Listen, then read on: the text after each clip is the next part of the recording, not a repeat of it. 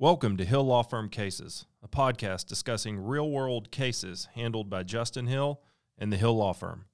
For confidentiality reasons, names and amounts of any settlements have been removed. However, the facts are real, and these are the cases we handle on a day to day basis.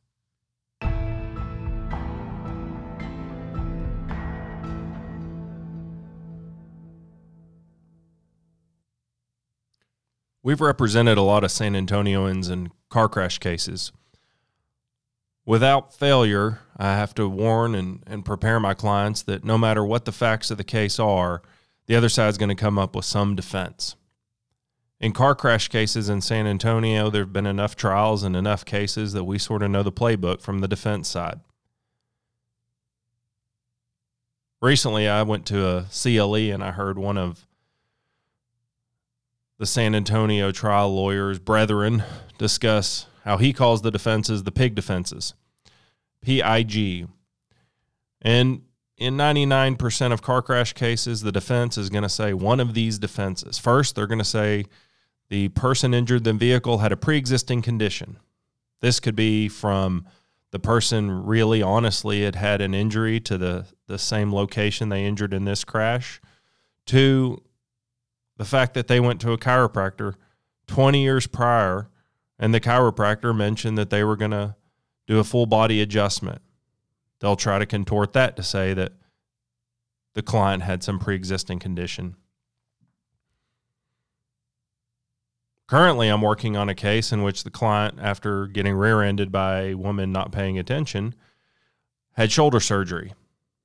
Now, the defense is saying that since she had had a shoulder surgery, a while before this crash that it's the previous injury or the previous surgery that caused her injury in this crash. They ignore the fact that the previous surgery had nothing to do with a traumatic injury, had nothing to do with the portion of her shoulder that was injured in this crash. It had nothing to do with anything related to this crash. It was just in the same general vicinity of her injury in this crash. They'll go to all lengths to say that some previous medical condition is what caused the injuries from the car crash. The I is impact. Another thing they like to do is say, well, there's no way that somebody could have been injured in this impact. Look at the pictures. Now, they have to admit that all the studies show that there is no amount of impact by which an injury cannot occur. People can be injured at any speeds depending on how they're positioned, the dynamics of the crash, the size of the vehicles, and their condition. Some people are more susceptible to injury than others. Older people are more susceptible than teenagers.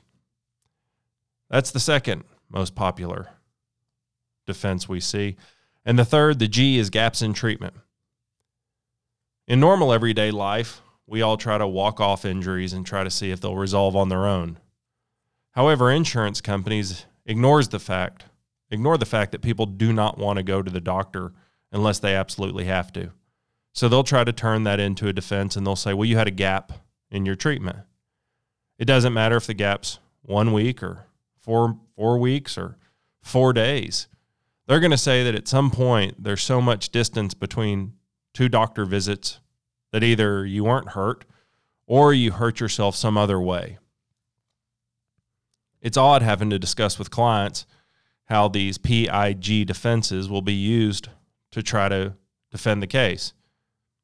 And then at any other point in life, you would want to see if time heals your injuries, but the insurance companies will use that against you. So they'll use it against you if you put time between your doctor visits. And then if you don't, they'll use it against you that you went to too many doctor's visits.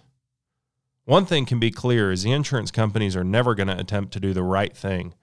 They're going to try to find any way to deny, delay, and defend your claim.